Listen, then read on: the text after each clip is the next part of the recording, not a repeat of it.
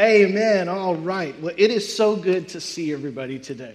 I am excited. Today's a good day. We are uh, we are in a series that we started last week called All In, and we are lo- looking at how to move from being a casual, disconnected, ineffectual religious tourist to going deeper into Christ deeper into community, which is the body of Christ. And, uh, and so we're asking the, the question what would happen? What might happen if we dared to trust God enough to give our everything to the God who can do anything? Amen? And so, what would happen if you dared to trust God enough uh, to just accept that invitation, to give Him your everything? What would happen if you held nothing back but made Jesus the Lord of every single aspect of your life, what would that look like? What would that look like? Well, as a way to kind of maybe to put that in perspective, let me tell you about something uh, that happened this weekend. I don't know if you knew what was going on around uh, the Woodlands, the spring area. Uh, you might have, I don't know if you heard. Uh, it's kind of a big deal, but I was in the Ironman triathlon yesterday. Kind of a big deal, yes, yes. Very grueling, just like they say. Um, I was not competing, I was stuck in traffic. So, and let me tell you, it, you know, they say you got to make sacrifices to be in the Ironman. It's true. It was true.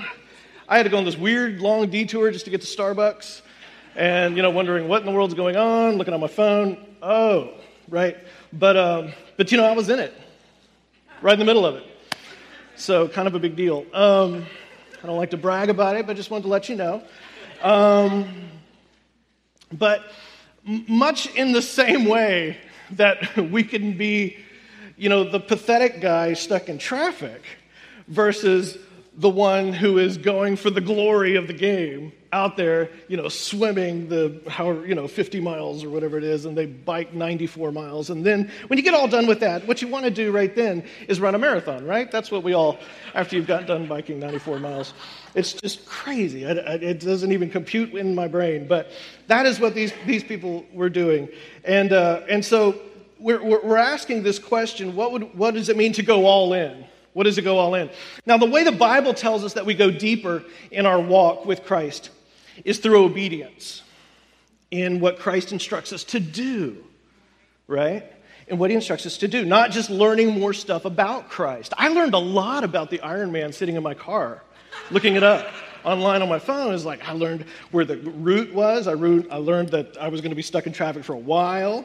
Um, you know, all this stuff that I learned. You know, I feel like man, I really know a lot about the Ironman now. Um, but and I learned that I'd probably never ever want to do that um, myself. But, but when, when, we, when we go all in for Christ, it's not about learning more about Christ. It's, it's about diving deeper into community, the body of Christ, partnering together, you and me partnering together to accomplish uh, what He's called us to do, our mission.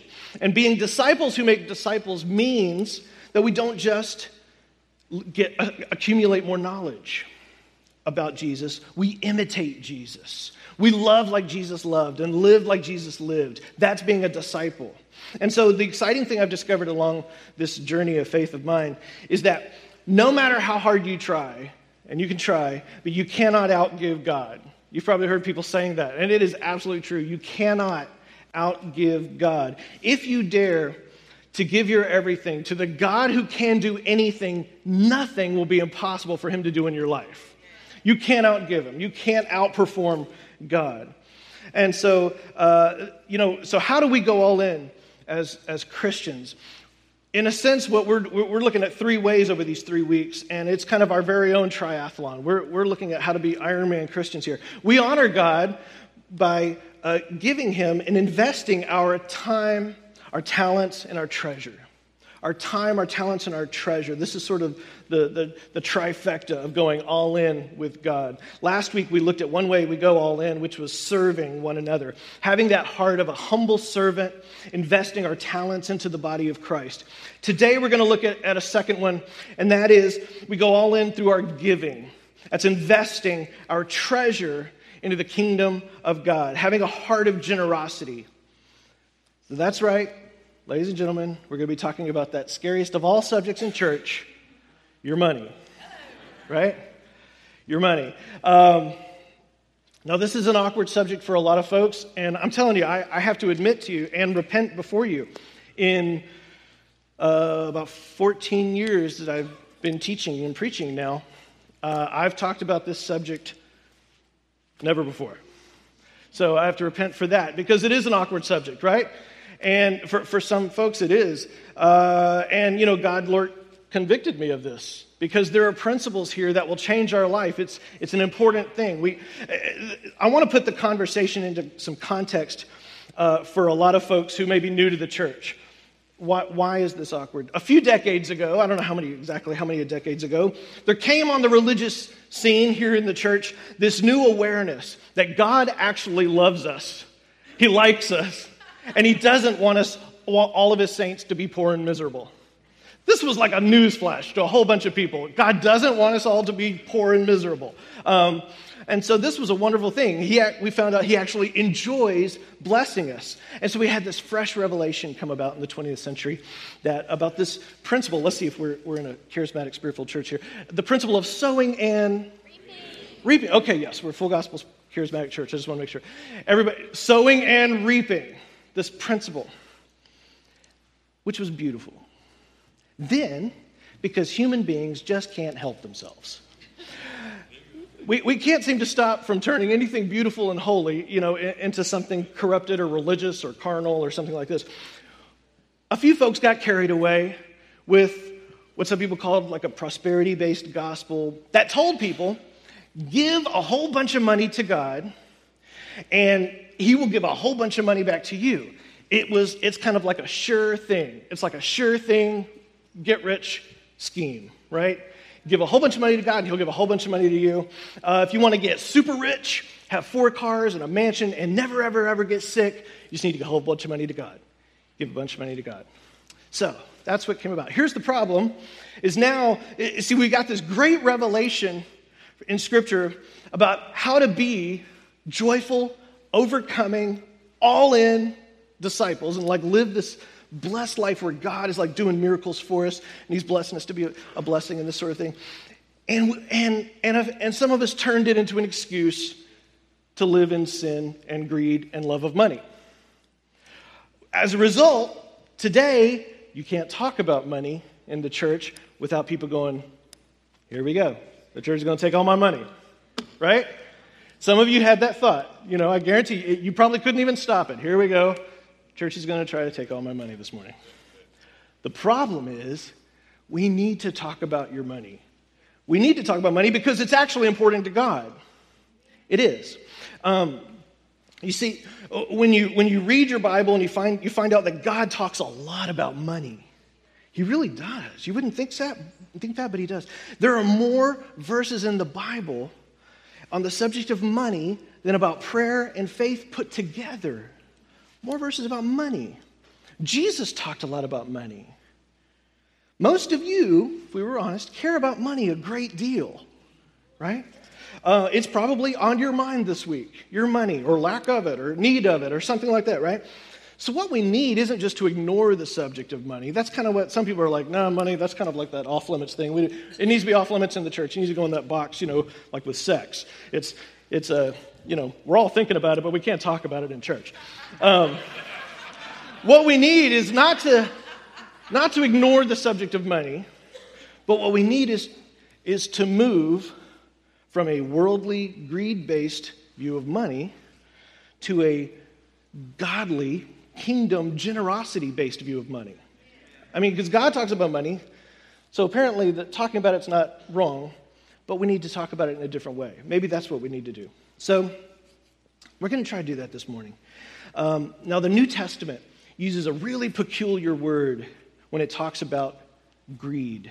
And it's this word you might have heard. It's called mammon. Mammon. Mammon appears four times in Scripture, uh, once in Matthew 6 and three other times in Luke 16. Here's one of the times. In Luke 16, verse 13, he says, No, sir, this is Jesus talking. No servant can serve two masters, for either he will hate the one and love the other, or he will hold to the one and despise the other. You cannot serve both God and mammon. Now, let's be really clear on this because I had uh, heard some really good teaching on this. So I want to pass this along. Mammon is not money. First of all, we have to be clear on that. Mammon is not money. Mammon is an Aramaic word. It comes from the, the Babylonian, or no, the Syrian god of riches. So back then, they literally worshiped Mammon. It was the god of riches. And so it, it, the Bible's very clear about money. See, there are good folks in the Bible, good people that God blesses with a lot of wealth. Uh, and it came from God. It makes it very clear that it was a blessing from God. So money can't be evil if God blesses people with it. First, uh, uh, 1 Timothy 6.10 makes it really clear. What does it say is, is the root of all evil? The love. The love of money. That's mammon. The love of money. That's the spirit of mammon. Now, why does God detest mammon so much? I mean, why is it wrong to love money? I mean, I can love my kids. I love enchiladas. I can't love mammon. You know, why, why is, what's God's big deal with that? Um, it's because mammon represents this prideful, arrogant spirit that actually says, I don't need God. I have enough sufficiency in myself. I don't need God. Well, see, this doesn't work very well because, see, it is the nature of God to give. Now, this little point I'm fixing to make is this will rock your world. This rocked mine. It is the nature of God to give. Giving is what God does. It's like what he does. He can't hardly help himself. I like how Pastor Robert Morris, he put it this way. He said, if God is the subject of the Bible, giving is the verb of the Bible. The verb of the Bible. So this, this will change your whole understanding of God, your relationship with Jesus, when you realize what God does. What he just, what it, giving is the primary action that runs throughout Scripture. See, you might think that love is the verb of the Bible, right? Because it says God is love. But actually, giving is what God does. The Bible shows us that he, God is love, but what He does out of that love is give. He doesn't just think nice, warm thoughts about you, right? His love language, what He does with that love is give. It says, For God so loved the world, He loved the world so much that He gave His Son Jesus right? So giving is always this, this visible expression of God's love. It's always the primal, visible expression of God's love. If He loves you, He gives to you. Genesis says God created mankind and gave to him every good thing to eat. Matthew 7 11 says, So how much more will your Father in heaven give you good things to those who ask?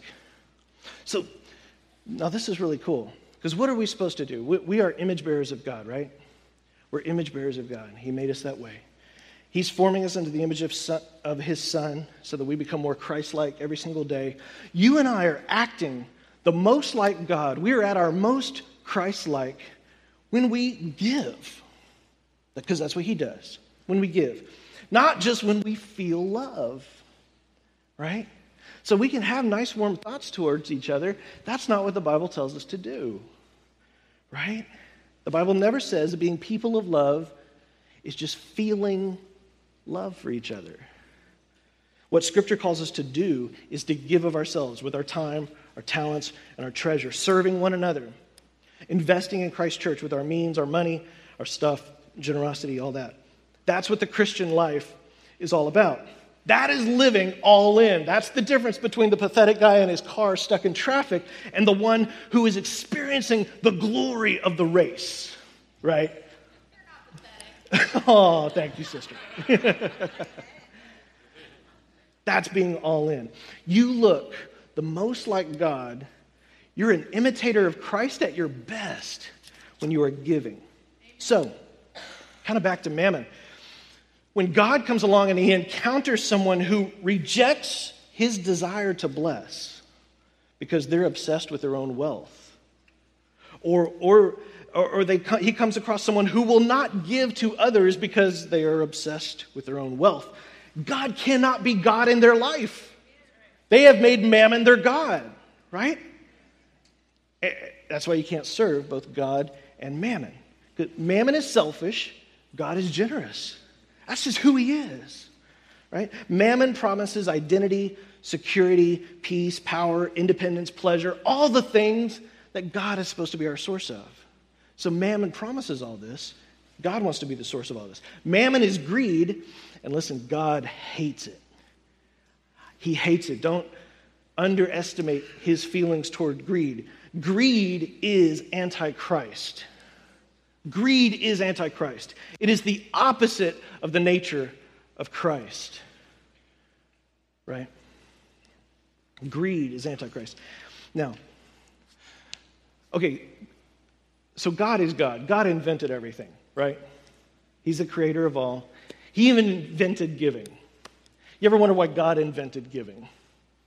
Why did God invent giving? Was he up in heaven? They were like, guys, I don't know if we can pay the light bill today. We got to get these guys giving. Things are tight. I don't think so, right? So God did not invent giving for himself, He invented giving for our sake. First of all, two reasons. One, because we are image bearers of Him. And when we give, we're the most like God. We, we, he created us to be image bearers. He's all about giving. But I think there's a really important reason why he created giving. Because giving, more than anything else, works greed and selfishness out of our life. When we give, that works greed and selfishness out of my life. You know what I'm talking about, right? If you just gave an offering, a little bit of greed died in you, right?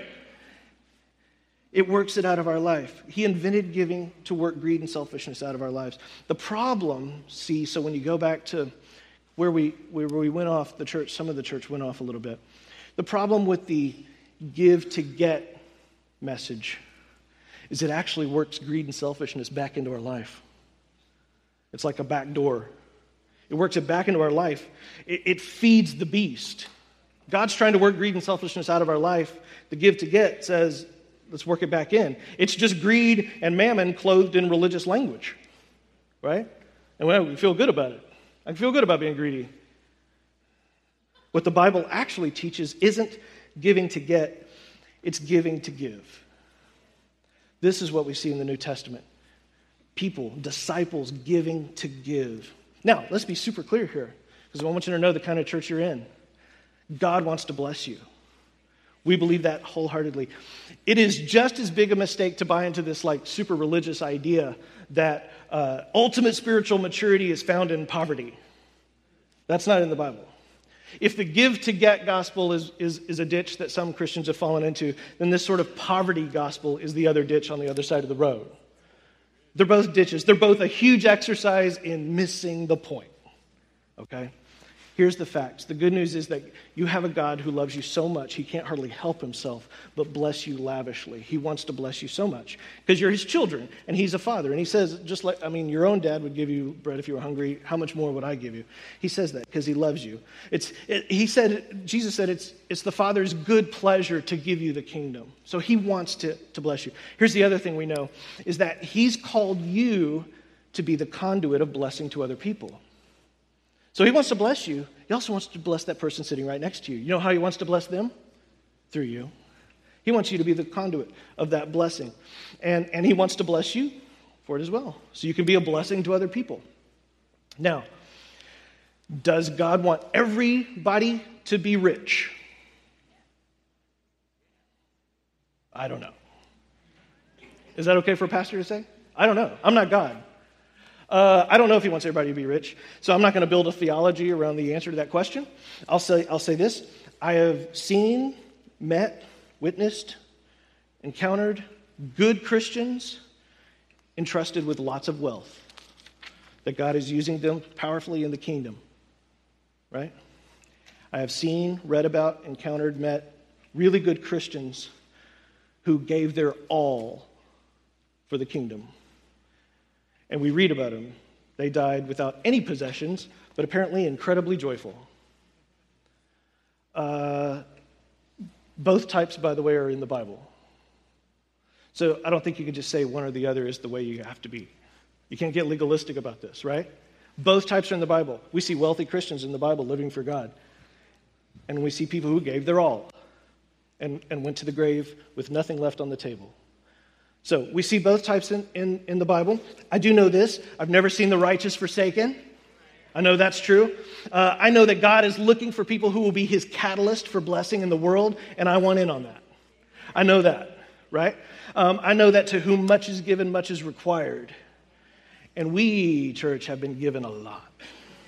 We have. We sort of hit the jackpot in time and space, living in 21st century America. Uh, we just did. So I, I think a lot's probably required of us. Now, that's, that's all about giving. Uh, so, good morning. See you later. No. Uh, I have some more to say. Uh, I want to talk about another aspect of our money, and this one is also controversial. And this is tithing. Everybody's heard about tithing. Some of you, maybe. Um, just so you know, this from its very founding, 32 years ago, has always been a tithing church. We, we have heard good teaching for 32 years from our pastor, Albert, about being a tithing people. So, this is a tithing church. We preached it for 32 years. Uh, we've never, in those 32 years, I don't believe ever had anybody come back and say, I want my money back, it didn't work. I don't think so. Um, my wife, Melissa, and I have, we're, we're going on this in just a couple weeks. We're going to celebrate 18 years of marriage. And so that's super fun. Yay. Uh, applaud her. Applaud her when you see her. Uh, but we, we, from the very beginning, we have tithed 10% of our income. It's just a, it's a commitment we made from the very beginning. Uh, it doesn't matter if we had a good job, a bad job, three jobs, or no job. It didn't matter if the electric bill was super high that one month. It didn't matter if she gave birth to a baby that month. It's the first check we write. It's just always been. It's been a commitment we made from the very, very beginning. Um, in fact, I, am on automatic withdrawal now, so I can't even forget it because I'm scatterbrained, right? So, so it, it, it flies out of my bank account before I can even think about it. So, so we have always tithed. We tithe. My mom and dad have tithed since the time I was born, as far as I know. Our leaders in this church tithe. We encourage them to tithe. Um, did you know even this church tithes? Did you know your church tithes? 10%, in fact, 11%, just to go over and above, 11% of, of the general offerings that all the general offerings that come in, we tithe, we set aside for the work of the Lord. Uh, they don't go to pay the light bill, they don't go to help me feed my family, they go to missions, they go overseas, to go to outside ministries, things that are not us, to, to do the work of the Lord, to fund the kingdom work around the world. So even this church tithes because it's a principle, right? It's a principle. Now, if you're here and you're wondering, what is tithing? You keep saying this word. You're wondering, what's, what in the world is he talking about? It's very simple. Tithing is, the word tithe comes from a word that means tenth.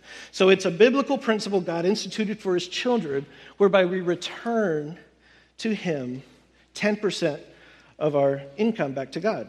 And that's it. It's very simple 10%. You just move the decimal place over. That's your tithe. One tenth. Not 90, not 50%, it's 10. Uh, if, if you made $10,000, a thousand belongs to the Lord. If you made a million dollars, a hundred grand is the Lord. We teach our sons if you make 10 bucks selling lemonade, one buck belongs to Jesus. We bring it to church, we put it in the offering. Um, that's, that's the Lord's. And tithing has been a part of church life for 2,000 years since Jesus. Uh, so it's been part of history. It goes back even further than that, in fact. It was part of the Jewish way of life. They practiced tithing in the Old Testament. And it goes back even farther than that. This is the really exciting part. So before you let anybody tell you that uh, tithing is just Old Testament or it's part of the law or something like that, uh, because I've heard those arguments, I really researched this out. Remember this tithing is a universal, God created principle. It's a principle. God created it. It wasn't just part of the Old Testament law, it was a biblical practice 400 years before the law. In Genesis 14, we see Abraham tithing. There was no law, it was just Abraham and God, right? They were just like being buds, hanging out. Abraham and God. And, God, and Abraham tithed before there was a law. So it's a principle before the law, it was a principle during the law, and it continues after the law.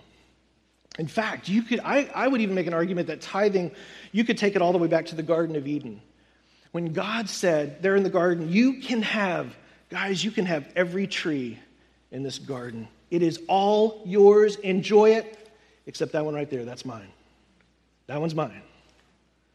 From the very first moment of creation, we see this principle of stewardship and returning to the Lord what is the Lord's, what He reserves for Himself, and returning that.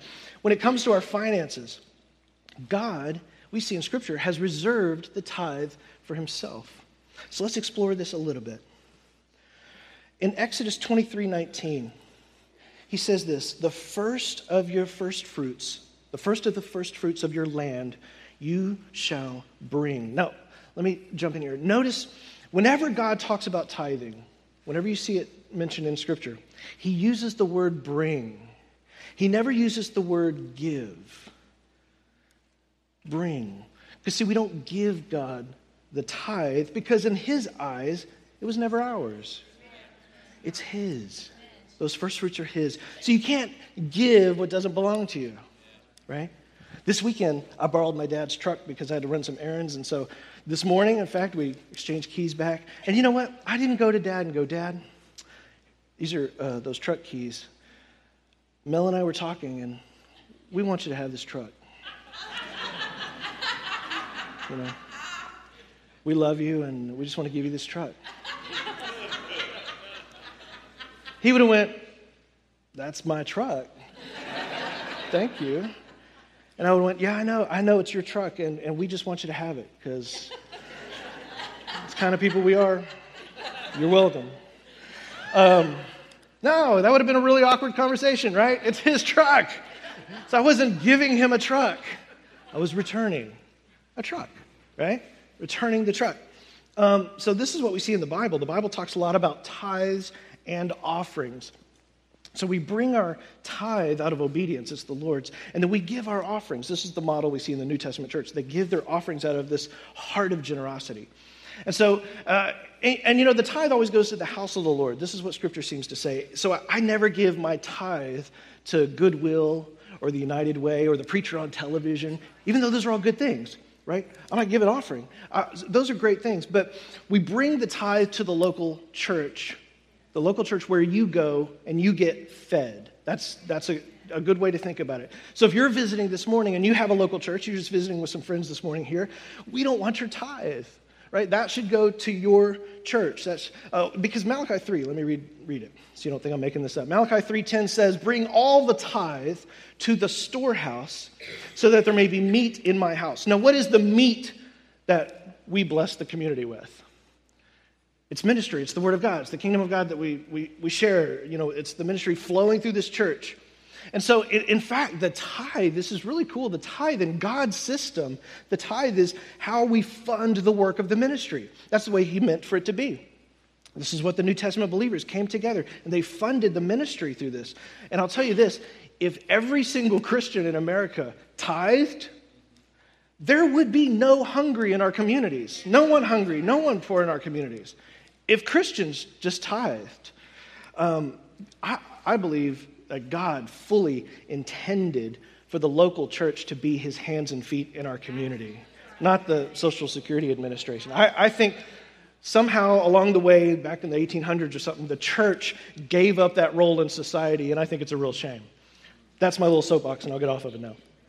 Okay, uh, but Scripture is very clear on this that the tithe belongs to the Lord. In the language of Scripture, in fact, we, we have a choice. We either bring God his tithe or it says that we steal it for ourselves. So in Scripture, this is the choice. Now, I'm not Einstein. I went to public school. So, but I'm thinking stealing from the Lord's probably not the best recipe for getting him involved in my life. So I'll leave that you know, for you to, you to figure out. Let's look at another important aspect of this. This is interesting because people ask me, well, do you tithe after taxes, before net, gross, what? Um, let me say this I don't think God's legalistic about it. I don't want to be legalistic about this. We're not under the law. However, there is an interesting principle I want to show you uh, in Proverbs 3. He says this Honor the Lord with your wealth, with the first fruits of all your crops. Then your barns will be filled to overflowing, and your vats will, be, will brim over with new wine. In Exodus chapter 3 says this The Lord said to Moses, Consecrate to me every firstborn male. The first offspring of every womb among the Israelites belongs to me, whether human or animal. And then if you skip down to verse 12, he says this You are to give over to the Lord the first offspring of every womb, all the firstborn males of your livestock, belong to the Lord. Redeem with a lamb every firstborn donkey, but if you do not redeem it, break its neck. In other words, you're going to lose it anyway. Redeem every firstborn among your sons. So here's this, this really beautiful concept uh, that I want us to get because this will change your life. Tithing is based on the principle of the first. The principle of the first, the first 10% that we see this, this pattern all through Scripture. And really, we're talking about a principle. We're talking about a pattern, a principle to live by. Remember when God brought the children of Israel out of Egypt? They were in slavery for like 400 years, right?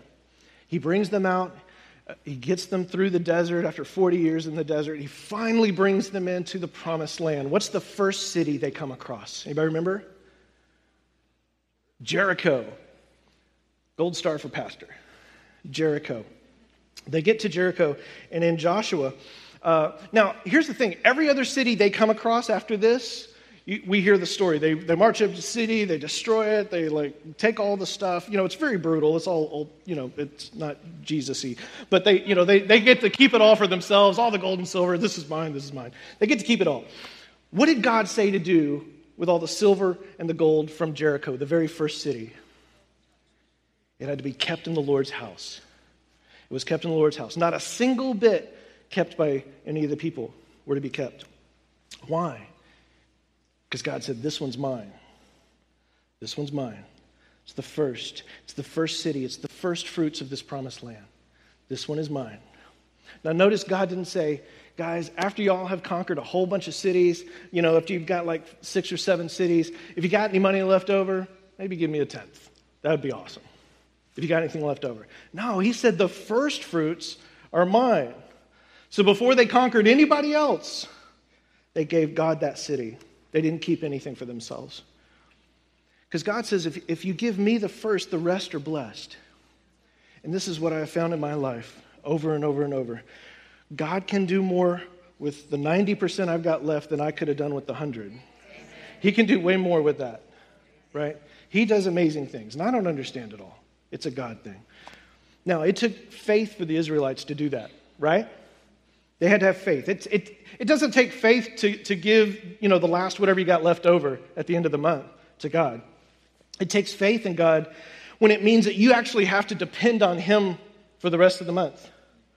You have to depend on Him to take care of the rest, to bless the rest. Just like it takes faith for some of us. I know we have a lot of tithers in this church. So, so most of you, I know I'm, I'm preaching to the choir here. I'm just kind of encouraging you today. But I know we have a lot of folks here who are new to generation. So I want you to know, you know where we, we are on this issue. Um, but you know what it's like when you, you tithe that first check. And you don't know, is the washing machine going to break down this month? Am I going to have to fix that again? Is the car starting to squeak? It needs brake pads. You know, it needs all these things. You know these things are going to come throughout the month. It takes faith to do that first. There's other stories. Remember uh, when, uh, when God went to Abraham and he made that enormous request of Abraham? He said, I want you to sacrifice Isaac to me. Did he say, but you know what, you can wait till you got four or five kids. Once you got four or five sons, then give me Isaac. No. He asked for Isaac when all Abraham had was Isaac and a promise.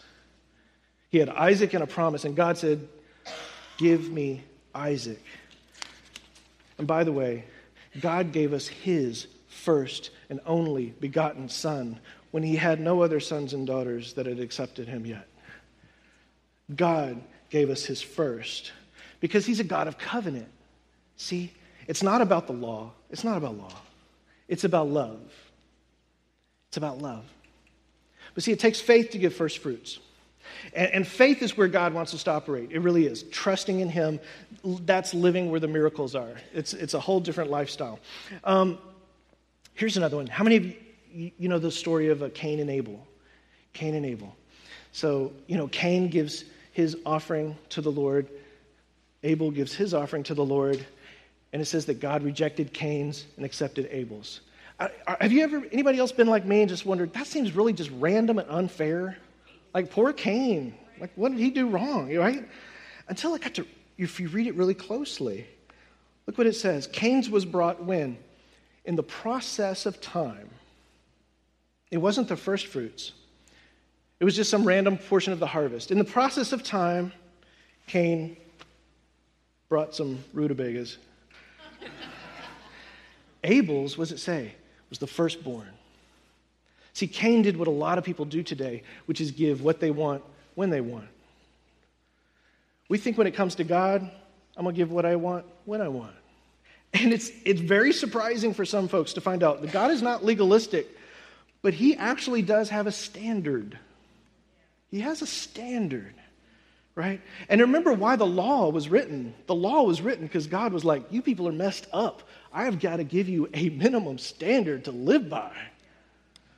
That, that's why the law was written. So once you, have, once you start committing to be this all in kind of disciple, the, the tithe for you just becomes the starting place. That just becomes where you start. He says, Bring me the first 10%, and I will bless the 90. I tell you what, Melissa and I have a dream. We have a goal, a spiritual goal together. That's eventually that we want to tithe the 90 and let see what God, how He takes care of us on the 10. That's what we would love to get to, right? That's where we want to get to. In, in the New Testament church, after Jesus, some po- folks have pointed out, tithing is rarely mentioned again. And that's true. You don't see a whole lot of mention of tithing in the New Testament church. Why? Because apparently they left tithing in the dust because they went beyond it. They were going way beyond the tenth. Every example of New Testament generosity, when you look at that early church, they go way beyond the tenth. So if you're here today, if you don't tithe, let it be because you've gone way beyond it. Not out of being free from Old Testament giving laws. Go beyond it. We, we tithe not by law, but by faith. We tithe out of love, out of faith. Here's another one. People will often say to me why they don't tithe. Oh, I don't tithe because God just wants a cheerful giver. right? Have you ever thought this? God wants a cheerful giver, and He does. He absolutely does. He doesn't want you crying and griping every time the offering plate comes by. He doesn't want you doing that, right? Now, I don't have time to get into it. We'll, we'll read it in our deeper small group on Wednesday, but the, the passage is so cool. The letter where Paul's writing to the Macedonian church, and he tells them, God wants a cheerful giver. Give, give whatever you have in your heart to give. These people had already gone way beyond the tithe. It says they were giving their all, they were giving everything to God. Paul's encouraging them be of good cheer. God wants a cheerful giver. Don't give it out of, oh, woe is me.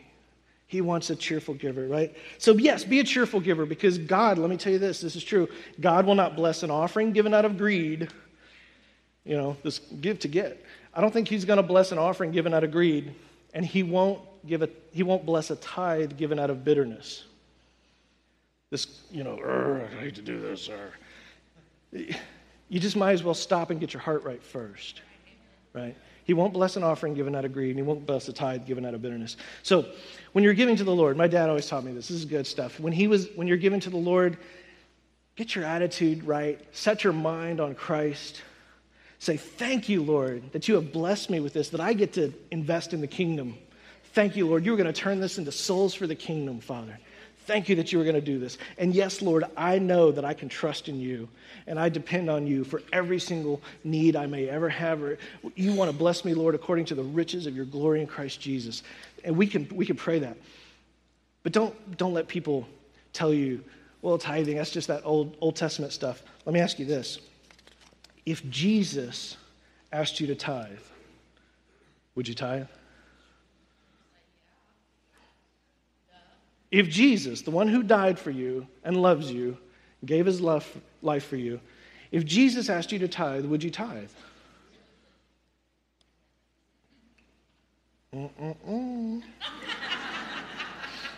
Matthew 23, he's smacking down these Pharisees because the Pharisees had this habit, right, of getting all legalistic about the law while missing the point. They were really big about missing the greater principle. Why were they doing this? They, had, they did this all the time. Poor Pharisees. Bless their hearts. He says to them, Woe to you, teachers of the law and Pharisees, you hypocrites, you give a tenth of all your spices. There's a whole teaching on this. Mint, dill, and cumin, but you have neglected the more important matters of the law justice, mercy, and faithfulness. Now, these are the, the traits that we see out of the New Testament church, the ones who went even beyond the tithe. We see tons of justice, mercy, faithfulness, right? So, so, so tithing, it doesn't just mean we, we get to buy our way out of acting like Jesus in these other areas. You don't get to like pay your tithe. Now I don't have to be like nice to anybody. Right? What does he say? You should have practiced the latter without neglecting the former. So Jesus Christ, the one who gave his life for you and me, says we ought to tithe. He said we ought to tithe. So, do you tithe out of your net? Do you tithe out of your gross? I'll just ask you who deserves your first fruits? Who deserves the first fruits? Is it government? Is, a health insurance? You know, sometimes our companies will take health insurance out of our paycheck or something like that. Or God. I, will let you make that call because you're grown ups. So I'm going to let you make that call. But I'll tell you, as for me in the Hale house, God always gets his first. Always gets his first. And, and I have never regretted a cent that I've given to the Lord. Never regretted a cent. Never went, oh, I wish I'd given a little less this month. It's never happened. Now, if you're still unsure, because I know this is a big deal, this is a big deal for some folks. If you're still unsure, here's my challenge when it comes to this just try it. Try it. Try it for a few months. In, in fact, God says the same thing. He says in, in, back in Malachi, he says, Bring all the tithes to the storehouse that there may be meat in my house and test me now in this. Look, this is the only place I can find in the Bible where God says you can test him to keep his promise. I can't see another place where he says this. Test me, try me, and see if I won't open up the windows of heaven and pour you out a blessing so there will not be room enough to receive it. Now, we're not given to get, okay? That's not our motive. We're not given to get. We're given out of love. We're given to give because we want to be all in Christians. We want to be that kind of supernatural lifestyle where God is using us to be conduits of blessing to the world, right? He says, "Test me, though. You can trust me, because I know you got kids. I know you got a, you know, you got a wife or a husband, and you're, you know, you, you want to take care of your stuff, and that's good. You want to be responsible. Test me. I, I'm going to take care of you. Test me in this." And then he says this in verse 11. And I will rebuke the devourer for your sakes. I will rebuke the devourer. I, will say this, and I'm almost done here. The number one reason I've heard from from friends or as a pastor, uh, from number one reason I hear people say why they don't tithe. It's not because they're like rebellious or evil or something like that. The number one reason I hear people say they don't tithe, that they give, is I can't afford to tithe. I can't afford to tithe. Listen, you'll never be able to afford to tithe until you tithe, until you start tithing and understand where I'm coming from, church. I hope you guys know me well enough. I, am not saying this because I want you, your money. I'm saying this because I want you free. I don't want your money. We're not going to take up another offering. that was it. So you can let this kind of like stew all week long, okay? I don't want your money. I want you free. I'm not preaching this so the church will have more money. Because I'll be honest with you, you're not our source. God is our source. God is our source. He does want you to be the vessel because he wants you to get blessed too. He wants you to be the vessel. But you know what? There's a whole bunch that God has called this church to do. A whole bunch of really exciting things. Lots of like scary, wild, impossible things God has called us to do. And on paper, it doesn't look all that possible when we're kind of like looking at the numbers. You know what I'm talking about? It, it doesn't, but you know what? I'm, it makes me excited because we are praying some epic prayers around here. I don't know about you. We are praying epic prayers because guess what? As long as I have been involved in this church, and even before I've been involved, since the day this, this church was founded, God has always done a miracle for Generations Church. He has always enabled this church to accomplish what God calls this church to accomplish. He always sets us goals that don't make any sense at all, he, and, he, and he makes them come to pass. Somehow he works it out. He, all, he called us to, he called dad to work and get this building for this church. And somehow it worked out. This, he couldn't have done that in the natural, but it worked out. God called us to build churches all around the world through the 100 Club. That doesn't make any sense on paper, but he worked it out. It started happening. And it still is happening. It doesn't make any sense on paper. I don't know how churches are still getting built, but it's working. Churches are getting built. We're doing the work of the ministry because God, we will do what God calls us to do because he's our source. You're not our source, and I'm not our source. God is our source. And if we will trust the Lord, if you will trust the Lord with your first fruits, He will be your source. Not the government, not your job, not the economy. God will be your source. I know that to be a fact. And if you want in on that, I, I, I urge you to take a chance and trust the Lord. Trust the Lord. That's being an all in Christian. Look, I, I'm stand before you. I'm not perfect. Um, it, by any means, there's a bunch of ways that I fall short every single day.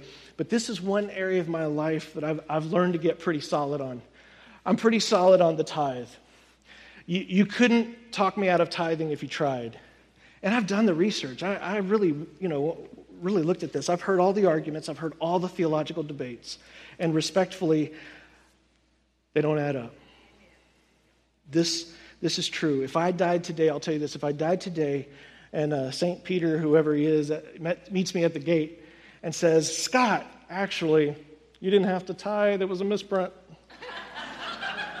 I wouldn't, have, I wouldn't regret a cent. I would not regret a cent. I, I'm only going to get to heaven wishing I had given more.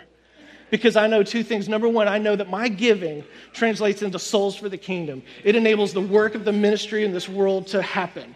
And I know, number two, that every little bit that I give, it works more greed and selfishness out of my life. I know it's making me a little bit more like my Jesus. And the more I get to know Jesus, the more I want to trust him, the more I can trust him. I want to be more like my Jesus. And I got a long way to go, right? And there's some of us in here, we know we got a long way to go. This is one way we work greed and selfishness out of our life. We get to be a little bit more like our Jesus. Amen? Amen. Well, thank you for listening to this. I know it was uncomfortable for some folks, but hopefully gave you some things to think about. Go home, pray about it. If you're married, pray about it with your spouse because this is a big thing. This is a big thing. You're, you're, you're about to open up all kinds of blessings on your home. So if you want that, you know, you need to pray about it with your spouse and say, okay, this is what we're going to commit to this. At least commit to it for a few months, like I said. See what God does. See, what, see if He comes through for you. He said we could do that. He said we could try Him.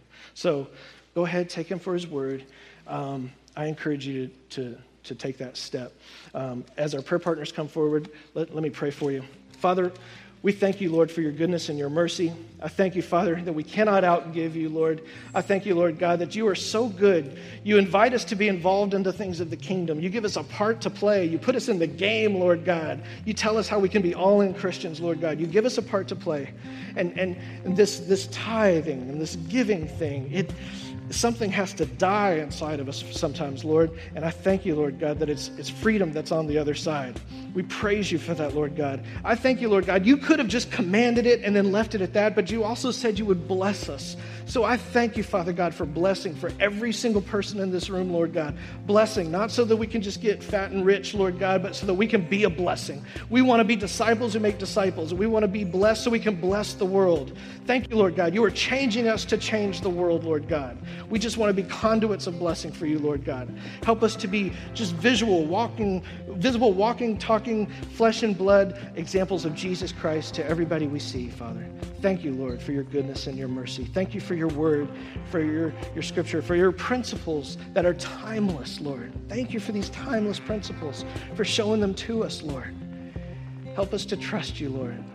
Help us to trust you. We praise you in Jesus' name. Amen. Thank you. Hallelujah. Hallelujah. All right.